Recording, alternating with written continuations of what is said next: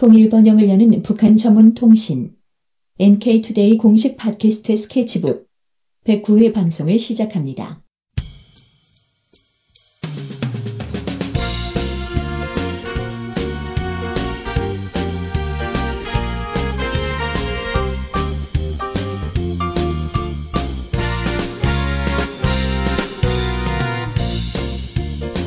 네, 안녕하세요. 이동훈 기자입니다. 안녕하세요. 문경환 기자입니다. 네. 지난 8월 29일이 어떤 날인지 혹시 아시나요? 8월 29일이면 아무 날도 아니잖아요? 네. 보통 잘 모르실 텐데 역사에 좀 관심 있으신 분들은 아마도 아, 그날 이렇게 아실 수도 있을 것 같습니다. 8월 29일은 흔히 경술국치라고 하죠. 일제가 한국을 식민지화 확실하게 했던 아. 그 날이 이제 8월 29일인데 그래서 국칠이라고 표현을 하기도 합니다. 이날부터 그러면은 식민지가 된 거예요? 네, 그렇죠. 아, 그렇구나. 그러니까 이제 흔히 이제 을사조약에 대해서 사람들이 많이 알고 있는데 을사조약은 외교권을 강타를 일제가 그렇죠. 이때까지만 해도 병, 병합된 건 아니잖아요. 네, 일제가 이제 조선의 뭐 대한 제국이라 할 수 있는데 어, 외교권을 강타를 했던 날이라 그 조약이라면 8월 29일은 뭐 일한 병탄 뭐 이렇게 얘기도 하고 한일 뭐 병탄 뭐 병합 뭐 이렇게 음. 표현하는데 예전 한일 합방이라고 했지 않습니까? 근데 그건 네. 이제 좀 틀린 표현이다. 이래서 뭐 요새 한일 병합, 뭐 일한 병탄 뭐 이런 표현도 쓰기 일하는 일본에서 쓰는 말이겠죠. 뭐 그럴 수도 있는데 근데 주어상으로 따지면은 이란이 더 맞는 아, 말이라고 일본이 한국을 예, 예, 음. 이런 식으로 하는 게 더 맞다고 하더라고요. 음. 어쨌든 뭐 그런 표현이 좀 복잡하면 그냥 경술국치 또는 국치일이다 이렇게 생각하시면 될 것 같은데 어 근데 보통 사람들이 그 을사조약은 얘기 많이 하잖아요. 네. 을사 뭐 조약이냐 늑약이냐 뭐 이런 얘기 네. 하는데 사실 을사조약보다 더 심한 게 이거 아닙니까? 네, 그렇죠. 아, 한일 합병.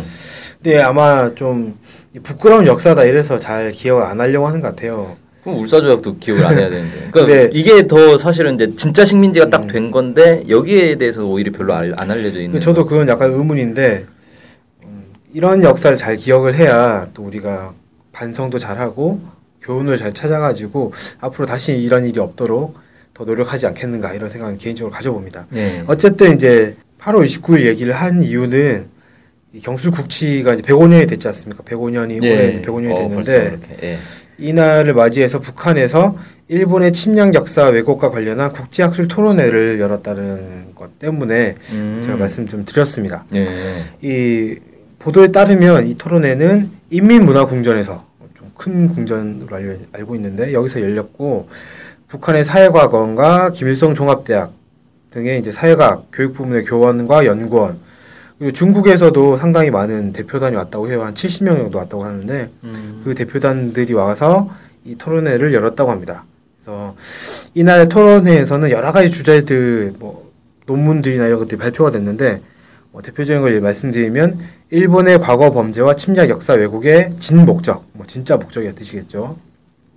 특대형의 이 여성 인권 유린 범죄를 부정하는 일본의 파렴치한 역사 왜곡 행위, 우리나라 표준 시간을 말살하고 일본 표준 시간을 강요한 일제 강도적 강도적 죄행, 뭐 이런 논문들 이외에도 마- 더 많은 논문들이 있습니다. 이런 논문들이 발표가 됐다고 합니다. 음. 그러니까 저는 제목이 한국에서 하는 논문 발표한 논문과 좀 비교했을 때 좀 더 직설적이다는 느낌을 좀 많이 받았어요. 아, 논문에서. 그렇죠. 뭐 파렴치한 네, 뭐 이런 뭐. 표현. 강도적 죄행 네, 뭐 이런 표현 보통 이제 국내 논문에서는 잘안 쓰죠. 논문에서 잘 안 쓰는데 이런 논문 제목을 보면서 좀 더 직설적이구나 음. 이런 좀 생각이 들었습니다.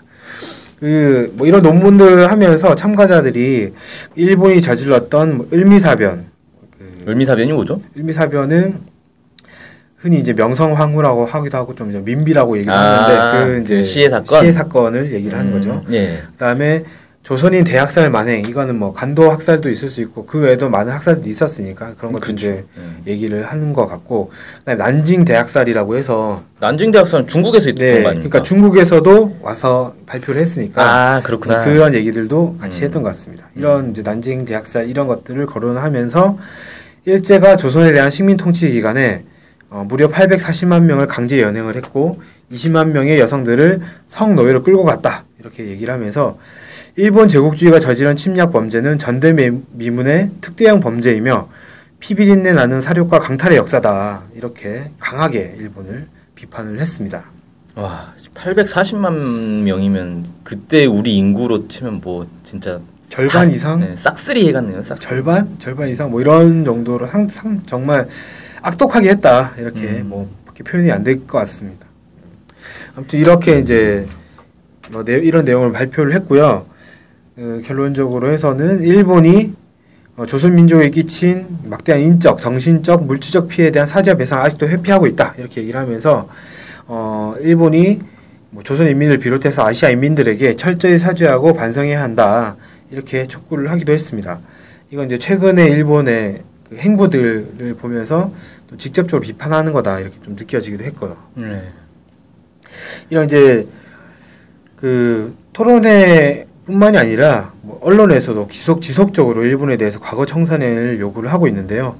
어, 통일부 자료에 따르면 노동신문에서는 29일자 29일의 노동신문에서는 어지러운 과거 역사의 종집을 찍어야 한다 이런 글을 발표를 해- 하면서 과거 청산 문제는 단순히 북일 관계에만 국한된 것이 아니라 아시아의 평화와 안전 보장과 관련된 예민한 정치적 문제다 이렇게 강조를 했습니다. 그러니까 일본이 지금 역사 문제를 회피를 하는 것이 어, 최근 군국주의적인 성향을 강화하고 뭐 아시아 재침략을 기도하는 거 아니냐 음. 이런 취지로 이런 그 논설을 발표를 한 것 같고요.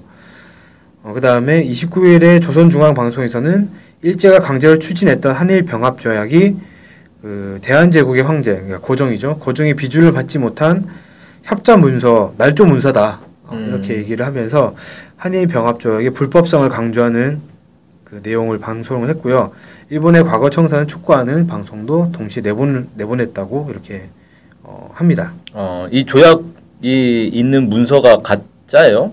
그러니까 제대로 이렇게 도장이 안 찍혀 있는 그런 건가요? 그러니까 그렇게 북에서는 얘기를 하는 것 같아요. 고종 황제가 비준을 해야 되는데 예.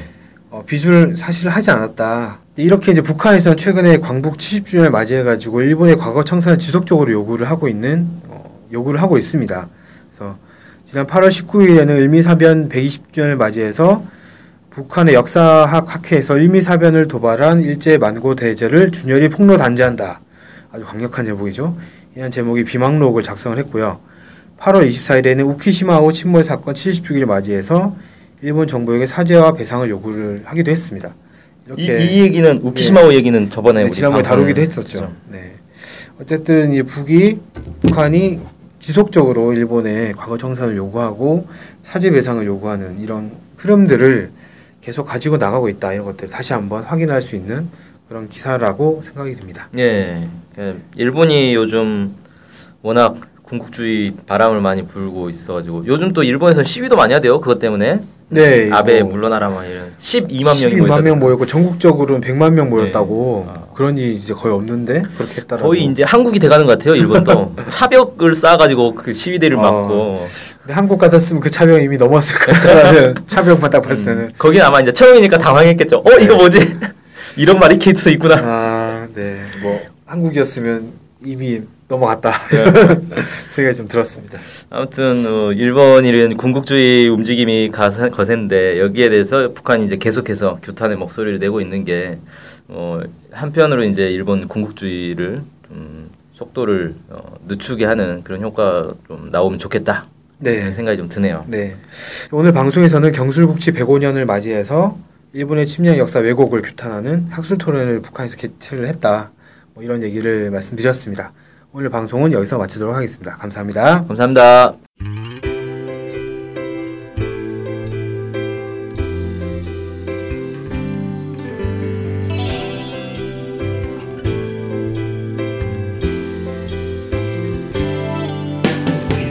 북한 소식을 알고 싶은데 일목요연하게 정리된 사이트나 언론사가 없네요. 네, 많은 언론들이 북한 소식을 다루긴 하는데 믿을 만한 것도 부족하고 한눈에 쉽게 보여주는 것도 없죠. 네, 그래서 저희가 저희 NK투데이가 야심차게 준비했습니다. 바로 info calendar.